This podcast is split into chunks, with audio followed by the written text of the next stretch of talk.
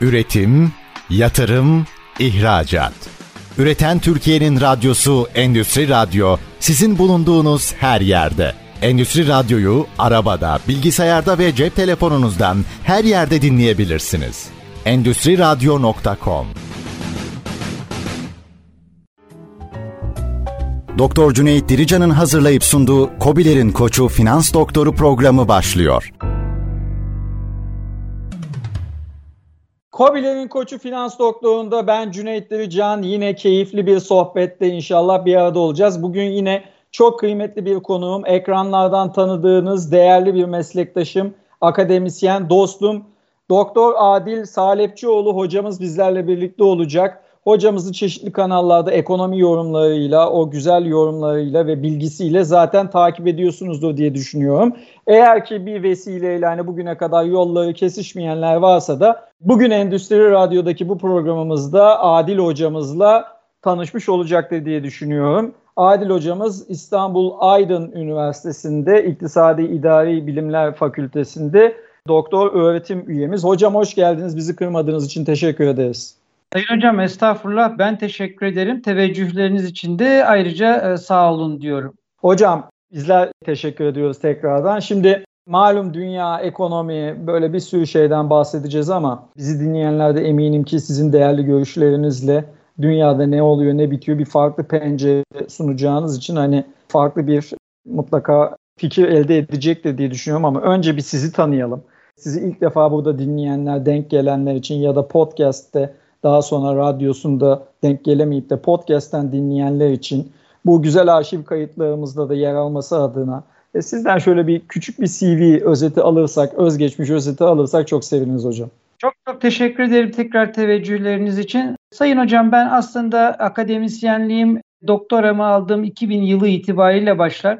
2002'den itibaren düzenli olarak misafir öğretim görevlisi olarak ders vermeye başladığım değişik üniversiteler ve bölümler oldu. Lisans ve yüksek lisans dersleri verdim. Ancak reel sektör kökenliyim ve o yıllarda da gene reel sektörde ve herhalde ifade etmekte bir sıkıntı yok. Koç grubunda çalışmalarımı sürdürdüm. Bankacılıkla başlayan, daha sonra farklı şirket bir bünyesinde e, çalışmalarımı sürdürdüğüm ve 30 yıllık bir çalışma hayatım var gene bu kapsamda reel sektörde. Ama bunun içindeki 15 yılımda da ben gene öğretim görevlisi olarak yani doktor e, öğretim görevlisi olarak misafir hoca olarak dersler vermeye de devam ediyordum. 2017 yılında emekli oldum ve aynı sene tam zamanlı olarak İstanbul Aydın Üniversitesi bünyesinde İktisadi İdari Bilimler Fakültesi İşletme Yönetim Organizasyon Hocası olarak dersler vermeye başladım. Mütakip hemen 2018 yılında Kurumsal Yönetim ve Sürdürülebilirlik Uygulama ve Araştırma Merkezi'nin müdürlüğünü üstlendim. 2019 yılında da aynı görevi sürdürürken müdürlük görevini kalite yönetimi ve KGS ana bilim dalı başkanlığına atandım. Şu an itibariyle hem yönetim organizasyon hocasıyım hem e, ana bilim dalı başkanıyım. Kalite yönetimi alanında çalışmalar yürütüyorum. Aynı zamanda kurumsal yönetim ve sürdürülebilirlik uygulama ve araştırma merkezinin de müdürüyüm. Bu çerçevede de e, ekonomi, finansla yönetim organizasyonu entegre etmeye çalışan çalışmalar ve gayretler içerisindeyim. Bu alandaki faaliyetlerimi e, sürdürüyorum değerli hocam.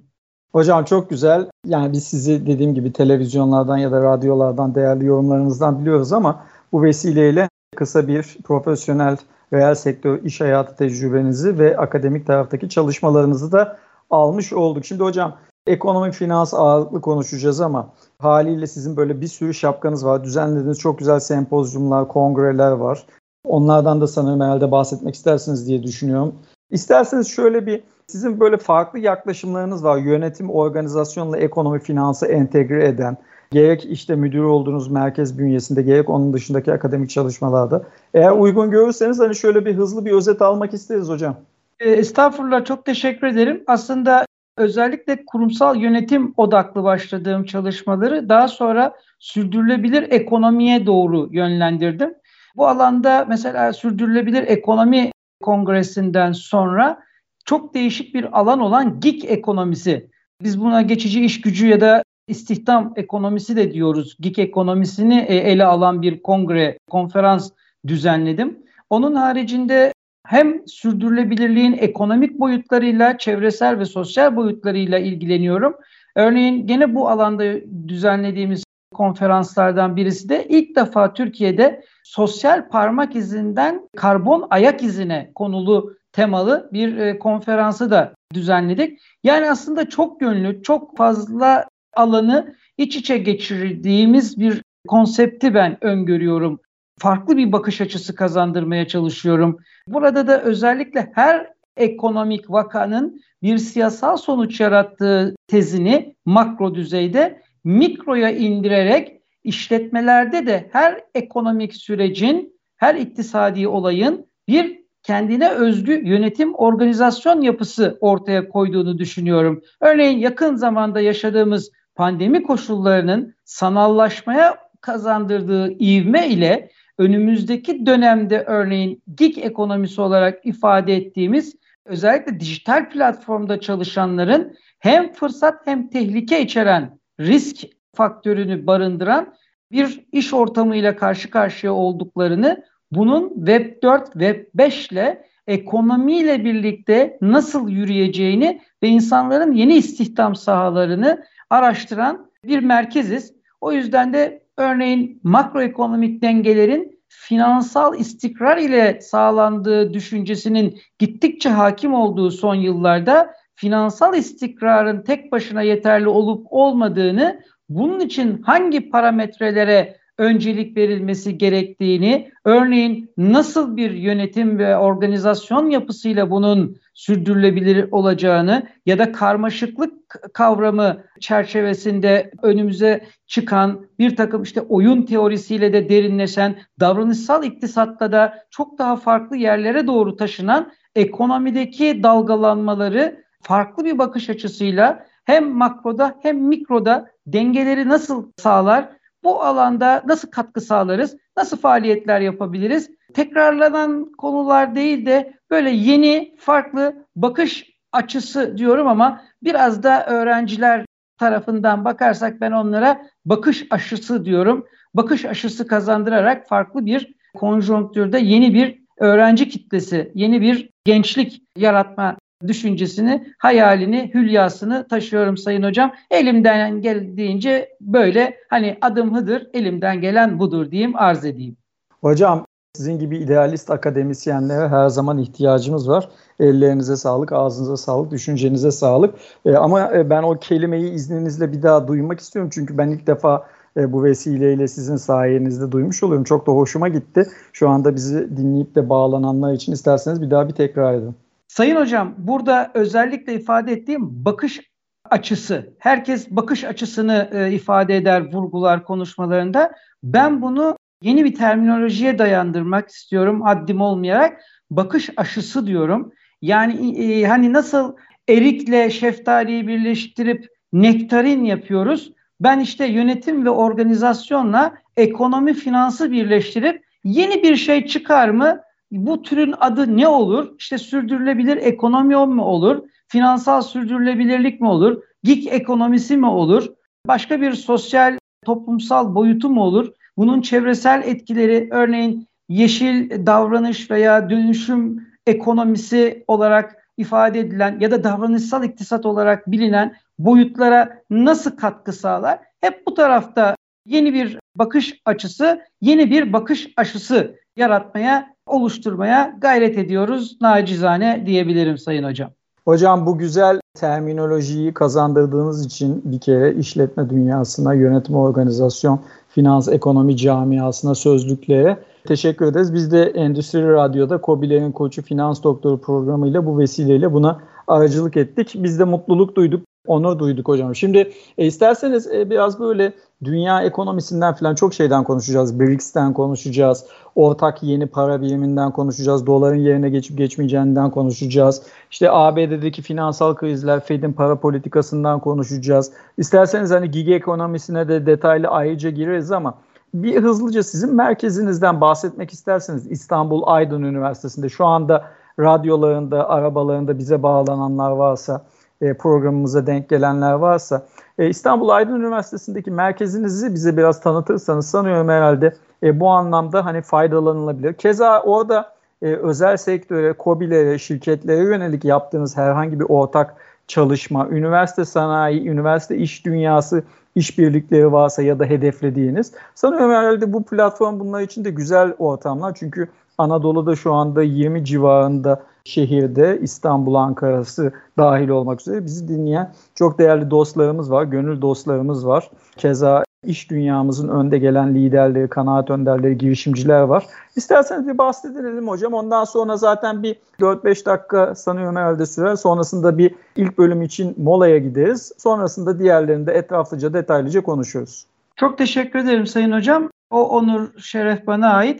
Merkezimiz uygulama ve araştırma merkezi olarak aslında gene iki ayrı alanda çalışmaları entegre ediyor.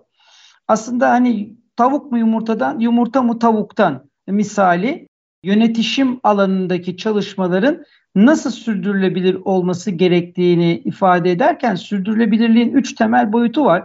Sosyal, çevresel ve ekonomik.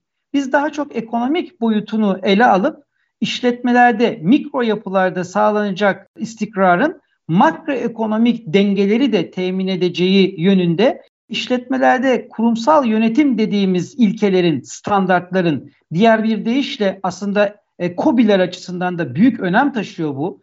Özellikle nasıl kalitenin standartları varsa, kalite güvence sistemleri varsa, nasıl ekonomi finans alanında mali tablolarla ilgili standartlar varsa, örneğin UFRS, Uluslararası Finansal Raporlama, SPK düzenlemeleri varsa, yönetimde de yönetim alanında da Enron skandalıyla başlayan 21. yüzyılın arifesinde Enron skandalıyla başlayan yönetim konusundaki bir takım engellerin veya uygulamalarda görülen sapmaların giderilmesi için yönetişim standartlarının da ilkelerinin de belirlendiğini görüyoruz. İşte özellikle Türkiye'de sermaye piyasası kurulunun kurumsal yönetim ilkelerini 2002-2003'ten itibaren önce gönüllü, sonra halka açık şirketler için zorunlu, halka kapalı şirketler, STK'lar, futbol takımları içinde gönüllü olarak uygulayabilecekleri ilkeler olarak ortaya koyduğu süreç içerisinde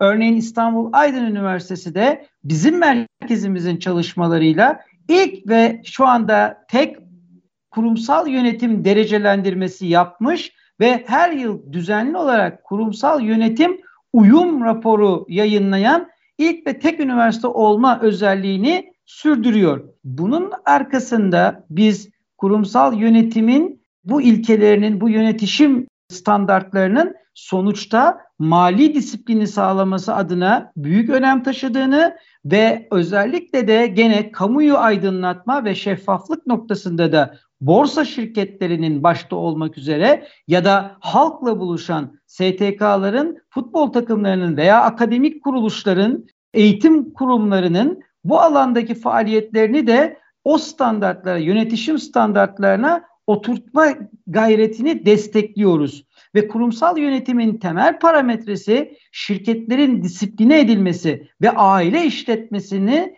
ki biz burada şu ayrımı da yapıyoruz. Aile şirketi mi, ailenin şirketi mi? Aile şirketi dediğimiz kurumlar aslında nesilden nesile, kuşaktan kuşağa geçen günümüzdeki dünyanın büyük ölçekli firmaları. Ama ailenin şirketi olduğunda güdük kalan, ikinci nesle hatta üçüncü kuşağa neredeyse devredilemeyen sermaye ve un ufak olan ekonomilerden bahsetmiş oluyoruz. İşte biz burada bu kurumsallaşmanın ötesinde yönetimin kurumsallaşması değil, kurumsalın nasıl yönetileceği konusunda standartları çalışıyoruz. Bu standartları sermaye piyasası düzenlemeleriyle özellikle işletmeleri halka açık firmalar haline getirmek suretiyle burada sürdürülebilirliği nasıl tesis edeceğimiz üzerinde duruyoruz. Tabii ki bu sürdürülebilirliğin sonucunda da özellikle ve özellikle ekonomik sürdürülebilirliğin ve sürdürülebilir finansın önemini e, çalışıyoruz. Bu doğrultuda da bizim bir başka çalışmamız daha var.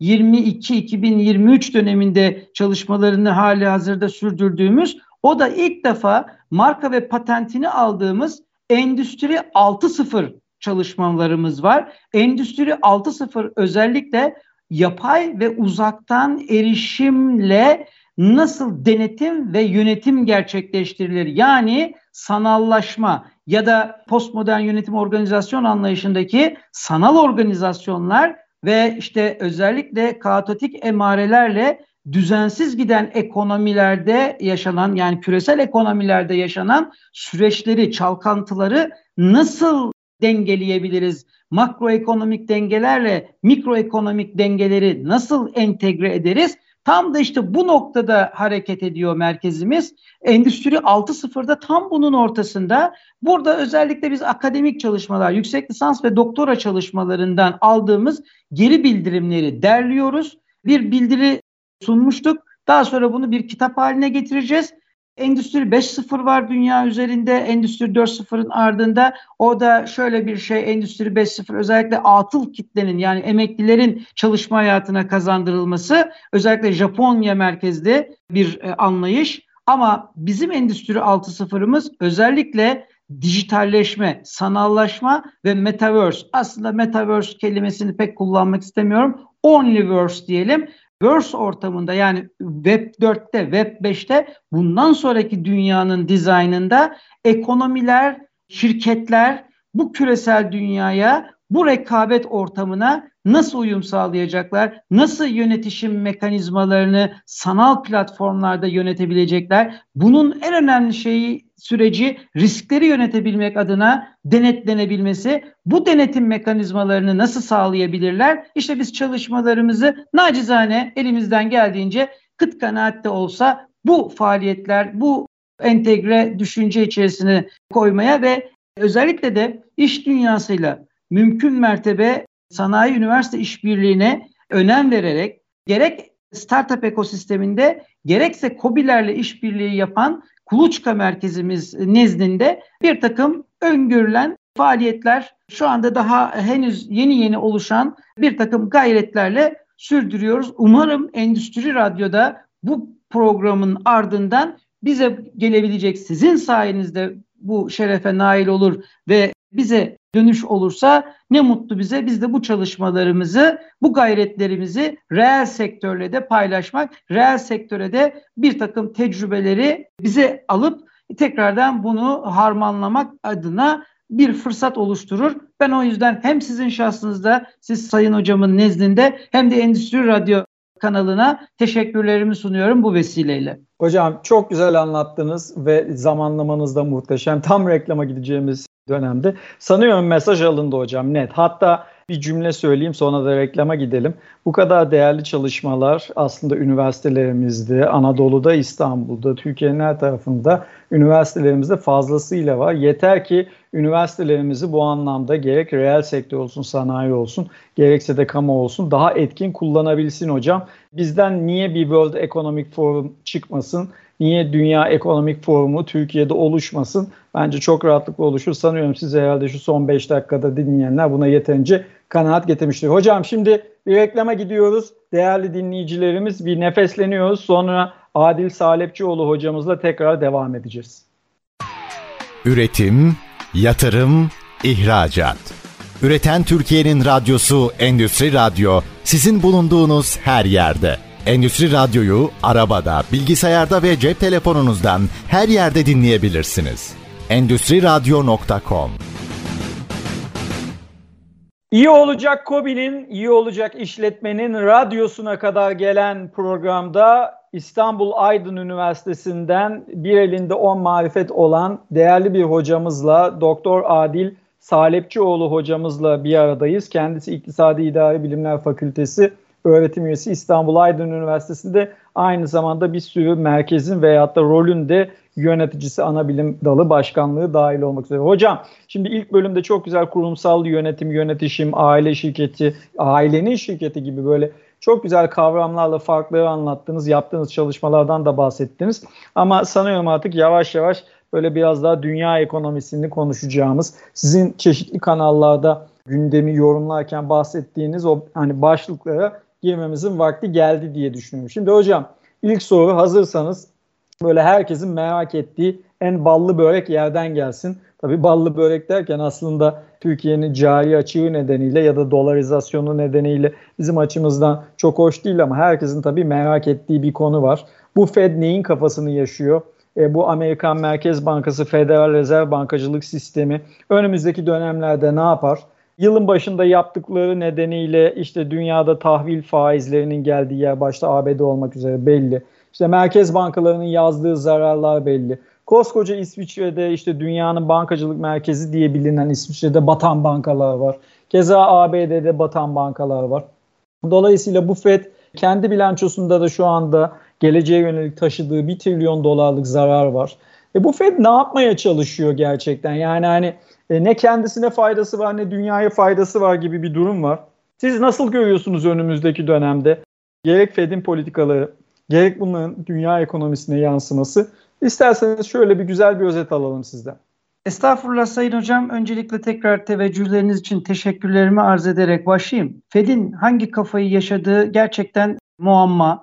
Çünkü bu hep üstünde durdukları bir şey var. Ve son yıllarda merkez bankalarının da gittikçe artan önemini de buna dayandırıyoruz. İlk yarıda da değindim az çok. Özellikle makroekonomik dengeleri bilirdik de bunun için finansal istikrar olması şartını ya da ön koşulunu ya görmezden geliyorduk ya da bize yeni angaje edildi bu kavram. Bizim burada özellikle üstünde durduğumuz şey bu angajman neden kaynaklanıyor? İşte Fed'in faiz kararları ortada. Dolayısıyla da bu faiz kararlarının sonucunda biliyoruz ki finansal istikrarla tam istihdam arasında bir çelişki var ve bu çelişki neredeyse son 10 yılın değil 100 yılın hatta belki de 1000 yılın kapitalizmdeki 1000 yılın sorunu ve kapitalizmin 1000 yılına baktığımızda da bunun 800 yılının krizler ekonomisi olduğunu görüyoruz. Peki tam istihdam mı fiyat istikrarı mı noktasında yani büyüme mi enflasyon mu çelişkisinde son yıllarda özellikle makroekonomik dengeler için finansal istikrar şarttır diyen bakış açısını bize empoze eden Fed'in tavrı ve Fed'in faiz artışları. Peki bunun dünya küresel ekonomisine olumlu mu olumsuz mu yansıdığına baktığımızda işte görüyoruz ve anlıyoruz. Özellikle de altını çizmem gerekirse bunun büyüme üzerinde negatif etkisi olduğunu hatta ABD'nin zamanında işte tartışılan resesyona girdi mi, girmedi mi, işte iki dönem üst üste oldu mu, olmadı mı, yok teknik açıdan oldu da diğer sebeplerden dolayı olmadı gibi bir takım söylemlerle neredeyse stagflasyona kadar gidecek ve dünyanın amiral gemisi olmasından kaynaklı ABD ekonomisinin dünya küresel ekonomisini felç edebilecek olasılıklarla devam ettik ve bu dönemi özellikle pandemi koşullarının da oluştuğu dönem arifesinde de yaşıyorduk.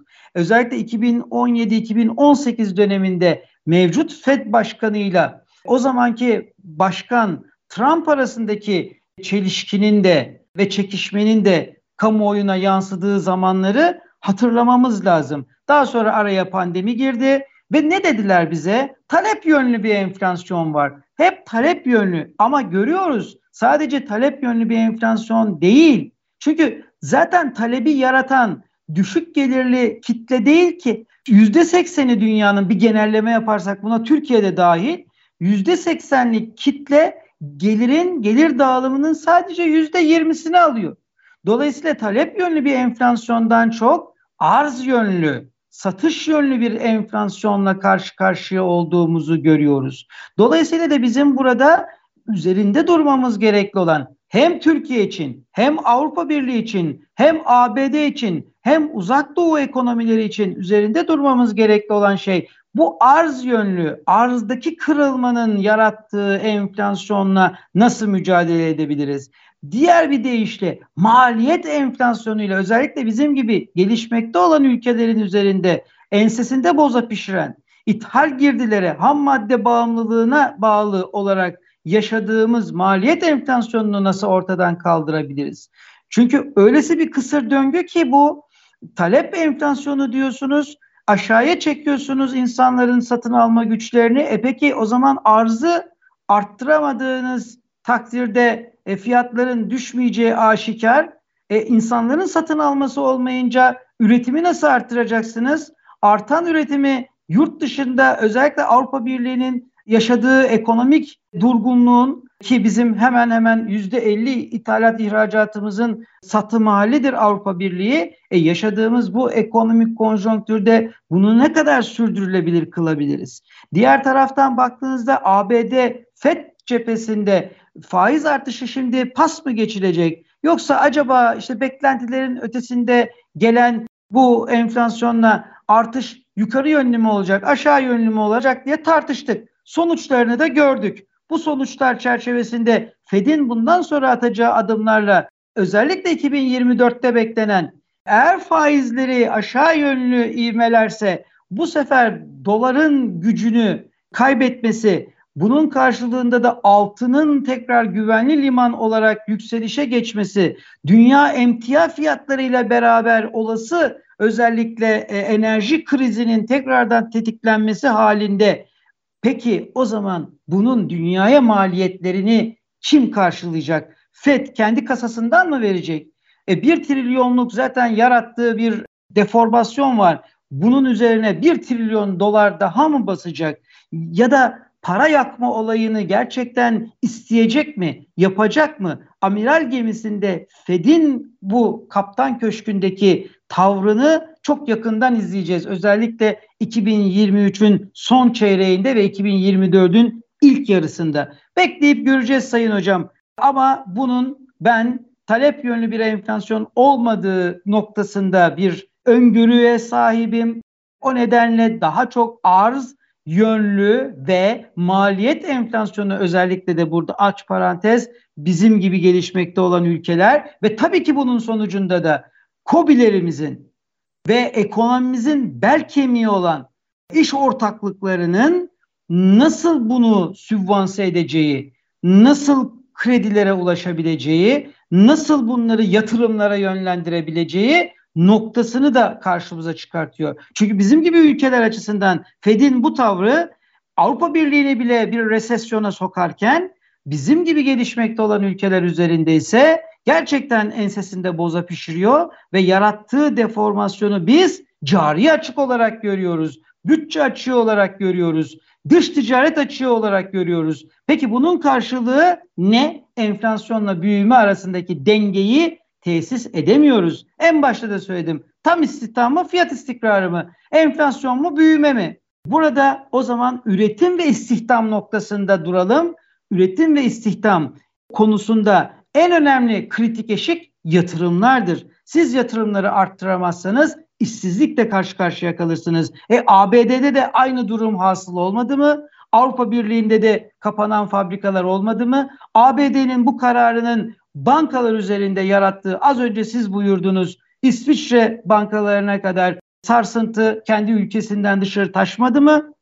E, dolayısıyla da bu hele gelişmekte olan ülkelerin üzerine sıçrayacak olursa bunun yaratacağı türbülanstan nasıl çıkar dünya ekonomisi?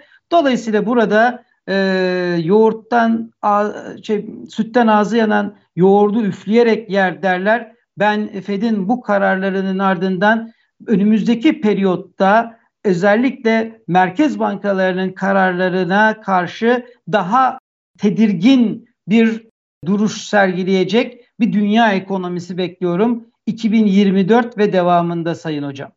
Hocam çok güzel özetlediniz. Şimdi Zaten televizyonlarda sizinle de katıldığımız programlarda hep değindiğimiz başlıklar bunlar. Aynen 70'li yıllarda olduğu gibi enerji ve emtia fiyatlarından kaynaklı bir ağız enflasyonu var ve bir maliyet enflasyonu var. Tabii onun ötesinde birazdan etraflıca konuşuyoruz. Sanıyorum 3. bölümde girmemiz belki de daha doğru olacak. Maalesef dünyada ve bizde de talep enflasyonundan daha çok ön tarafta olan şirket kar güdümlü enflasyonu ama şu FED'e tekrar geri dönersek demin sürücü lisan edip böyle hani e, sütten ağzı yanan yoğurt derken yoğurttan ağzı yanan dediniz ama bu FED'in ortodoks para politikası ile dünya üzerinde denediği aslında dünyayı maalesef bir finansal laboratuvar gibi kullandığı kendine has özgü politikalarla artık yoğurdunu bile üfleyerek yememiz gereken bir dönemdeyiz diye düşünüyorum. Şimdi haliyle tabii bu doların dünyadaki gidişatını etkiliyor. İşte ABD tahvilleri biliyorsunuz serbest uçuşta, e, ABD tahvil fiyatları getirileri serbest düşüşte. Bu noktada hocam peki Bu BRICS yapılanması da önümüzde malum. İşte Rusya-Ukrayna savaşıyla iyice ayyuka çıkan soğuk savaş ve oradan hareketle işte başta Çin olmak üzere Hindistan'ın atakları, işte yeni İpek Yolu projesi, Hindistan'dan geçmesi planlanan işte yeni rota biliyorsunuz bizi bypass eden. Onları da yine 3. bölümde detaylı konuşalım ama oradan esas şuraya gelmeye çalışıyorum kalan son 5 dakikamızda.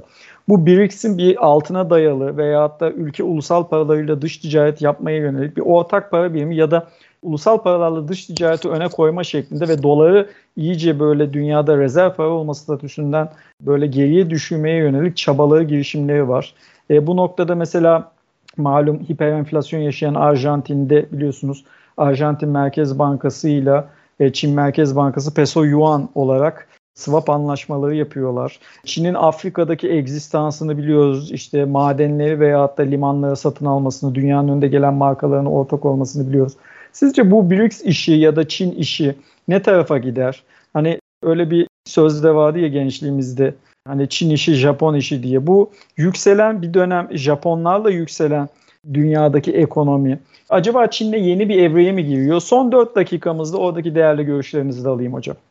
Estağfurullah Sayın Hocam. Az önce iktisadi açıdan suçlisan ederken süt, yoğurt noktasında artık hakikaten bu noktada ABD ortodoks para politikalarıyla dünyada eski soğuk savaş devresini yaşatıyormuş gibi düşünüyorum haddim olmayarak. Örneğin Rusya'ya Ukrayna yani bir kedinin fareyle oynaması gibi rahat oynayacağını düşünen Rusya'nın Ukrayna'da ne yazık ki fare görünümlü bir kaplanla karşılaştığı gerçeğini ortaya koyuyor. Diğer taraftan da Çin'i de Tayvan kriziyle sıkıştırmaya çalışan ve aynen soğuk savaş yıllarını anımsatan bir süreç yaşıyoruz ABD-Çin hattı satında ve şimdi özellikle de sahaya son yıllarda değişik işte Hintli e, iş adamlarının ortaya çıktığı, ABD'de yükseldiği, Hindistan'ın gene dünya ekonomisi içerisinde söz sahibi kılındığı, hatta son bu G20 zirvesinde de gene Çin-Hindistan sürtüşmesini de gözler önüne seren Çin Devlet Başkanı'nın Hindistan'a gitmemesiyle ortaya konulan e, bir takım handikaplar var. Şimdi Çin işi Japon işi dedik ama Japonya'nın yükselişini de bir Asya Pasifik kriziyle Kore'den başlatıp, Güney Kore'den başlatıp Japonya'yı ters yüz eden bir ABD girişimi olduğunu hatırlayın 20. yüzyılın sonlarında. Şimdi dolayısıyla da Çin'in bu sürecine karşı da ben pandemi silahının kullanıldığını düşünüyorum. Yani Trump zamanı bir tarafa pandemi koşullarının Çin'e olan atfedilen sürecinde bu nokta özellikle Çin'e karşı kullanılmak istendi. Hatırlayın 2000'li yılların başında SARS gribiyle de Çin'in ekonomisini sarsmaya çalışmışlardı. Tam tabiriyle denk düşen bir kavram ama onu beceremediler ve SARS-2 ile ama dünya küresel ekonomisinde bir basınç yarattılar ve bunu da kendi belirledikleri kanallarla bize empoze ettiler. Ben pandemiyi bu şekilde yorumluyorum haddim olmayarak. Ama diğer taraftan Çin de bunu karşı saldırı olarak kullandı ve uzun süre kendi ülkesinde özellikle pandemi koşullarını ileri sürerek e, limanlarını kapatarak ABD gemilerinin kendi ülkesinden çıkışlarının önünü kesmeye gayret etti ve bu soğuk savaşı o da sürdürdü. Şimdi peki bu sizin ifadenizle yeni ekonomik anlayışı Çin öne sürdükçe ABD'nin eli armut mu toplayacak? Hayır, o da karşı saldırılarını, ataklarını gerçekleştiriyor. Hem ekonomik, ticari savaşlar şeklinde hem fiili savaşlara dönüşebilecek korkum odur. Hani yurtta barış, dünyada barış demiş bir büyük önderin çocuklarıyız. Bu noktada bizim bunu çok dikkatle izlememiz lazım. Hani her şeyi üfleyerek yememiz lazım. O nedenle mesela son tahıl koridoru konusunda Ukrayna-Rusya geriliminde e, sayın hükümetimizin bu konudaki başarılı çalışmalarını özellikle Montreux Antlaşması'nın bize sağladığı imkanları unutmadan dünyadaki bu konjonktürde de evet TL cinsinden para birimleriyle ya da işte ulusal para birimleriyle ticaret yapma gibi noktalarda özellikle doların dünya rezerv parası olmasından çıkartılması için verilen mücadele aslında bir yerde geliyor ticaret savaşlarını daha da soğuk savaş koşullarına doğru öteliyor, iteliyor gibi geliyor bana. O yüzden burada biraz sıkıntı noktasında bir sıkıntı olacağını, çok rahat bu sürecin yaşanmayacağını e, düşünüyorum ama önümüzdeki 10 yıl içerisinde doların bugünkü saltanatının olmayacağına da kaniyim. Bu noktada özellikle dünyada ben kripto para demiyorum, kripto varlıklar diyorum. Bir test alanı açıldı. Gene bunu pandemi vesilesiyle push edildiğini, baskılandığını görüyoruz. Ben burada pandemi koşullarını geçtik. Tamam iyi dönemlerden devam edelim. Savaş olmadığını düşünelim ama ne olacak? Kripto varlıklara doğru işte burada kripto varlıklarla da dijital parayı dijital TL, dijital yuan, dijital dolar kavramlarını birbirinden ayırmamız lazım. Dijital parayla kripto varlıklar aynı şey değil. Bunun altını çiziyorum. Ama gittikçe kriptolaşan ve dünyada yeni bir para anlayışının da güçleneceği bir zamanlar İngilizce, Fransızca, Almanca hakim olmasın diye Esperanto dili üretilmiş ama çok başarılı olamamış. Özellikle İngiltere politikalarıyla Esperanto dili baskılanmış ve ortadan kaldırılmış. Bugünkü konjonktürde bu değişimin, bu dönüşümün baskılanamayacağını ve e, dünya üzerinde ABD bundan sonra 2024 seçimlerini görmek lazım. Tabii bunun için kehanet üretemeyeceğim ama 2024 seçimlerinden sonra bugünkü kadar rahat hareket edemeyecek gibi geliyor bana. Sinyaller o yönde ama ABD'de bunu çok evet. çabuk vazgeçecek diye düşünüyorum. Evet hocam çok teşekkür ediyoruz. Bu vesileyle ikinci bölümümüzü de bitirdik. Üçüncü bölümde yine e, isterseniz dünya ekonomisini konuşarak devam edelim. Bizden ayrılmayın bir nefeslenelim tekrardan buluşalım. Üretim, yatırım, ihracat. Üreten Türkiye'nin radyosu Endüstri Radyo sizin bulunduğunuz her yerde. Endüstri Radyo'yu arabada, bilgisayarda ve cep telefonunuzdan her yerde dinleyebilirsiniz. Endüstri Radyo.com Kobilerin koçu finans doktorunda ben Cüneyt Can İstanbul Aydın Üniversitesi'nden değerli hocamız, akademisyenimiz, meslektaşımız, dostumuz Doktor Adil Salepçioğlu hocamızla birlikteyiz. Hocam bir elinde on marifet olan değerli üstadlarımızdan merkezi de yani halihazırda müdür olduğu merkezinde ve keza çeşitli akademik görevlerinde gerçekten çok farklı ve güzel çalışmalar yapıyor ama onun ötesinde televizyon yorumlarıyla da biliyoruz ki zaten ilk iki bölümde bunlardan da çok güzel özetler yapmaya çalıştı bize. Gerek Çin BRICS ile ilgili olan gelişmeler ve orada bizlerin nerede hani bulunması olması veyahut da nelere dikkat etmesi gerektiği gerek ABD Merkez Bankası gerek aile şirketleri kurumsal yönetişim gerekse de üniversite sanayi işbirlikleri. Şimdi hocam biraz isterseniz yine dünyadan devam edelim istiyorum ben. Bu ulusal paralarla dış ticaret biliyorsunuz ön tarafta demin aslında Çin'le ilgili olan kısmında biraz değindik ama bu BRICS yapılanması özellikle bu e, biliyorsunuz yılbaşından itibaren e, BRICS'e yeni üyeler dahil oluyor. İşte Suudi Arabistan'ı olsun, e, onun dışında Latin Amerika tarafından ülkeler olsun, Afrika kıtasından olsun. Afrika kıtasında biliyorsunuz bir sürü yeni gelişmeler var. Keza Avrupa tarafına baktığımız zaman orada sıkıntılar hala devam ediyor. Gerek büyüme olsun, gerek enflasyon olsun. Böyle aslında ortada hani bir dünya savaşı yok ama sanki böyle dünya hani o ticaret veyahut da kur savaşlarının ötesinde aslında sanki böyle bir soğuk savaşla böyle sanki bir dünya savaşında olmadığımız bir böyle hani ekonomik savaş gibi bir durumun içerisinde mi? Bu işten nasıl kurtulabilir dünya? Biz hani buralarda nelere dikkat etmeliyiz girişimci olarak? Bunun hani pandemi sonrası etkilerini de malum hep birlikte yaşadık işte az veyahut da tedarik zinciri kırılmaları, Süveyş kanalının tıkanması olsun, çip krizi olsun, kapanmalar olsun. E bunun tabii iş dünyasına, kurumsal yönetişime çok ciddi etkileri oldu. Yani hem iş dünyası hem finansı en başta konuşmuştuk ya ben bunları bir entegre edecek yeni bir anlayışı ortaya koymaya çalışıyorum diye. Siz bu dünyadaki gidişatı ne tarafa doğru görüyorsunuz? Hani ilk başta bahsettiğiniz gibi hani sanal baktığınız zaman organizasyonlarda dahil olmak üzere dünya ekonomisi sizce ne tarafa doğru yöneliyor, şekilleniyor? Buralarda bizi dinleyen girişimciler, kobiler, patronlar için siz neleri tavsiye edersiniz, neleri tavsiye etmezsiniz? İsterseniz oradan devam edelim. Hocam her başlangıçta teveccühünüz için teşekkür etmek durumunda kalıyorum. Mahcup oluyorum. bahsettiğiniz hususlardan dolayı tekrar teşekkürlerimi arz ederim. Şimdi Sayın Hocam, reel politikten bir bakalım. Dünyada ticaret savaşları yani 3. Dünya Savaşı'nın bir ticaret, bir ekonomi savaşı olduğu aşikar.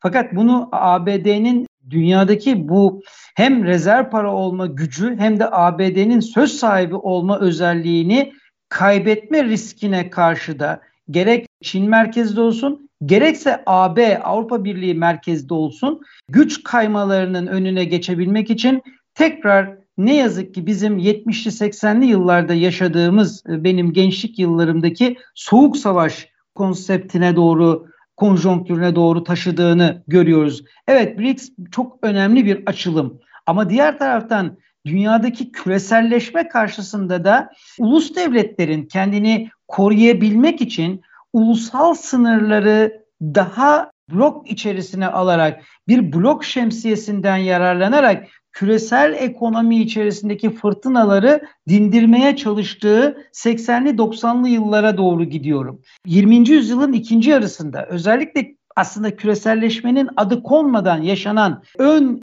ekonomideki uluslararasılaşma daha sonra 80'lerde globalizasyon olarak adı konan küreselleşme ile birlikte dünya ulus devletlerini bloklar içerisine taşıdı. Bu neydi? İşte özellikle Avrupa Ekonomik Topluluğu dönüştü. Avrupa Birliği'ne doğru değişti. Asya Pasifik'te bir oluşum dünyaya geldi. ABD tarafında Kanada, Meksika, ABD tabanlı bir NAFTA oluşumu vardı. Ama 2000'li yıllarda baktık ki bu bloklar içerisinde özellikle AB hızlı bir büyüme içerisine girdi. İşte artık günümüzde işte homojen bir yapısının olmadığını görüyoruz. Macaristan'da ayrı bir enflasyon rakamı var. Fransa'da ayrı bir işsizlik rakamı var. Kuzeyi ayrı, İtalya'sı ayrı. Dolayısıyla da bu farklılıkları sindirmekte sorun yaşadı bu hızlı büyümenin. Ama diğer taraftan da Ukrayna-Rusya savaşıyla ABD Avrupa Birliği'ne haddini bildirdi. Ve bence Almanya başta olmak üzere bu soğuk savaştan nasibini aldı ve tekrardan Avrupa Birliği ABD yanında yer almaya başladı. Bunu da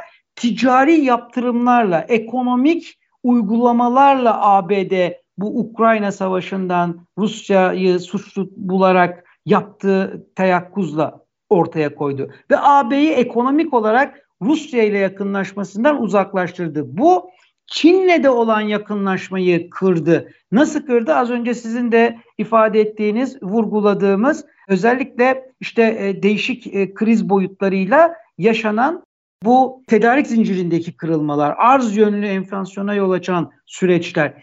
Ama diğer taraftan bu BRICS'in de işte bir taraftan Suudi Arabistan girdi diyorsunuz, bir taraftan Arjantin giriyor. Arjantin diyor ki ülkenin ekonomisinin ayağa kalkabilmesi için ABD dolarını kendi para birimi olarak kabul etmesi lazım diye bir görüş ortaya atılıyor. Ama bu Arjantin BRICS'e girmeye çalışıyor.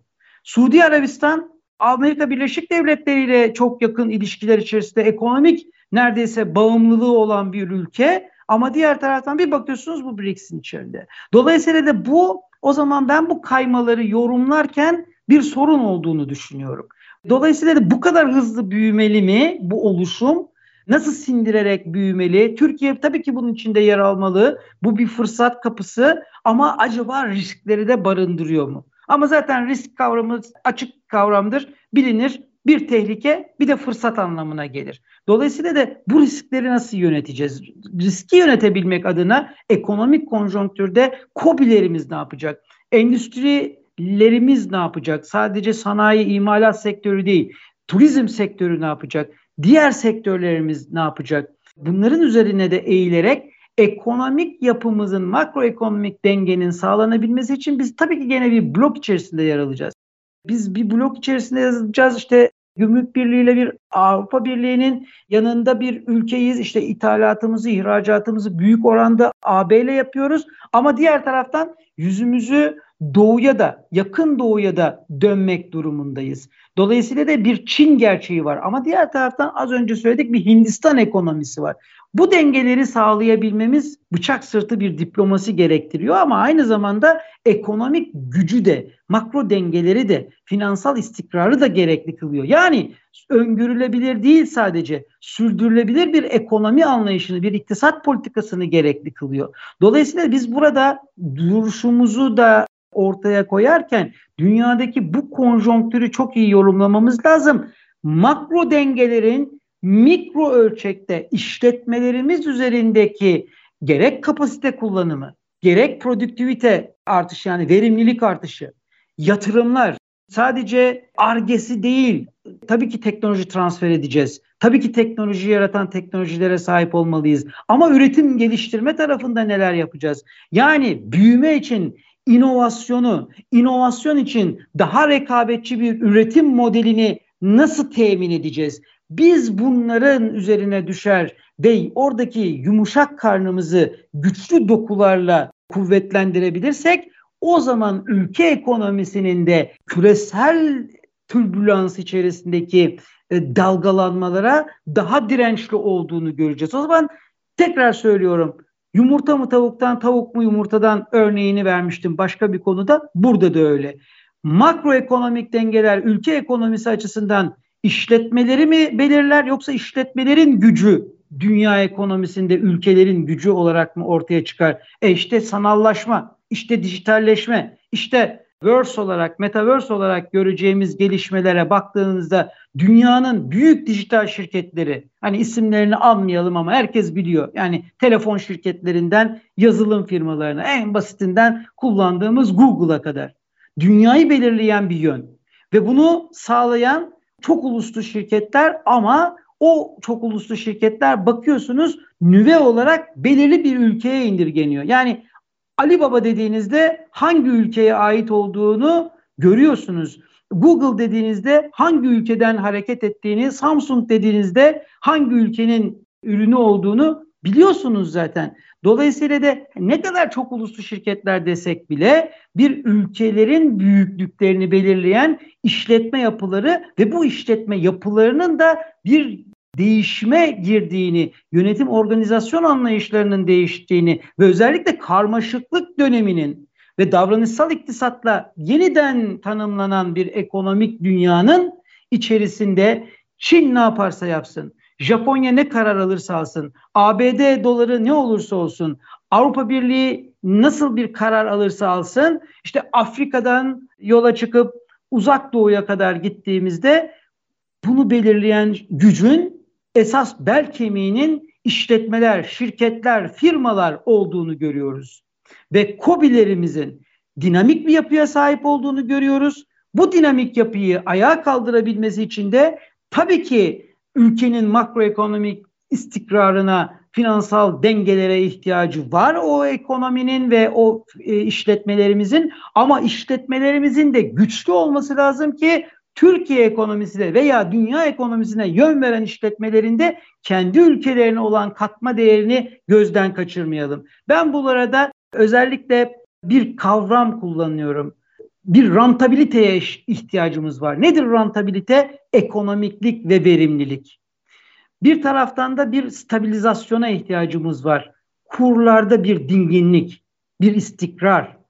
E, diğer taraftan da bir takım büyüme ile fiyat istikrarı arasında işletmelerimizin arzı ne kadar kuvvetliyse, ne kadar çağın getirdiği dijital ürünlere yani katma değerli kalkınmaya dönük ürün yelpazesine doğru yönelirsek katma değeri o kadar yüksek ürünlerle daha yüksek gelir elde ederiz ve bu yüksek gelir ülke ekonomisi açısından da daha yüksek bir vergi geliri anlamına gelir. Ancak konvansiyonel ürünlerle giderseniz dünya rekabetinde gittikçe geriye düşersiniz. Bakın şöyle bir şey var. 20. yüzyılda bir sanayileşme dediğimiz hikayeyi yani 19. yüzyıla gitmeyelim ama 20. yüzyıl hani burnumuzun dibinde. 20. yüzyılda sanayileşme dediğiniz şey istasyondan geçen bir trendi. Trende nasıl hangi kompartman önünüzde durursa ona binersiniz. Trenin gittiği yönde de siz o sanayiye birincil teknolojileri kullanamıyorsanız ikincil teknolojileri kullanırsınız.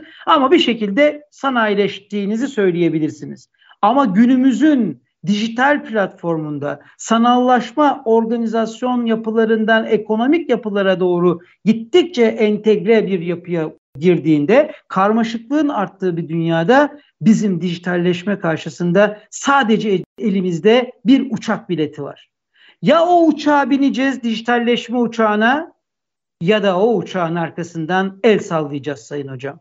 Dolayısıyla da dijital çöplüğü boylayacağız. O takdirde bizim dijital sıçrama yapabilmemiz için büyüme, inovasyon ve daha rekabetçi bir ekonomiye ulaşabilmemiz için önceliklerimizi, yapısal sorunlarımızı ve dünyadaki gelişmeleri çok yakından izleyen bir işletme, şirket, firma yapısına dönüşmemiz ailenin şirketi değil, aile şirketi olmamız gerektiğini ve üçüncü nesile değil sadece dördüncü, beşinci kuşaklara da devredebileceğimiz güçlü şirketlere sahip olabilmemiz için kurumsal yönetimden sürdürülebilir ekonomiye kadar pek çok açıda yenilikçi olmamız, kalkınmaya dayanmamız ve tabii ki enflasyonla mücadele ederken büyümeden de feragat etmememiz gerektiğini tüm dünya ülkeleri olarak görmemiz lazım. Çünkü dünya 8 milyar. 2030'da kim bilir kaç milyar. 2050'de kim bilir kaç milyar. Bir tarafta çevre sorunları var.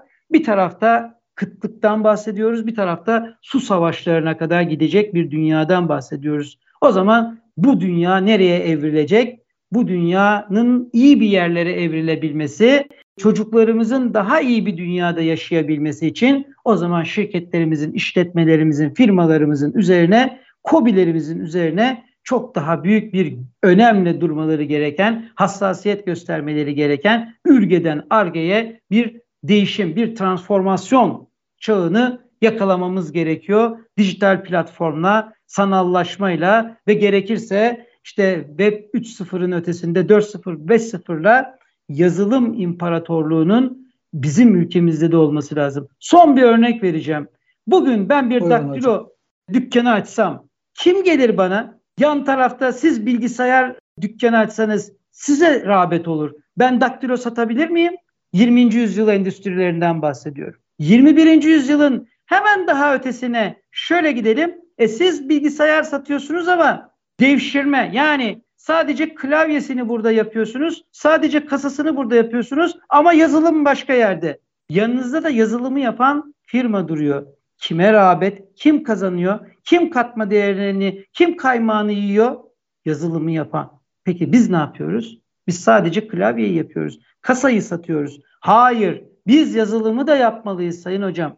Bizim dükkanımız farklı olmalı. Diğer dijital platformlara uyum sağlamamız lazım. İşte firmalarımız, şirketlerimiz, kobilerimiz bunun farkında olmalı. Sayın hocam çok teşekkür ediyorum. Bu vesileyle cümlelerimi tamamlıyorum. Saygılarımı arz ediyorum. Hocam biz de bizi kırmayıp geldiğiniz için çok teşekkür ediyoruz. İnşallah önümüzdeki programlarda yine değerli görüşlerinizden günün güncel konularıyla fazlasıyla tartışarak faydalanırız diye ümit ediyorum. Değerli dinleyicilerimiz, Kobilerin Koçu Finans Doktoru'nda bizi dinlediğiniz için teşekkür ediyoruz. Bundan sonraki haftalarda yine kıymetli konuklarla sağlıkla bir arada olmak dileğiyle. Hoşça kalın, verimli, keyifli günler sizlerin olsun.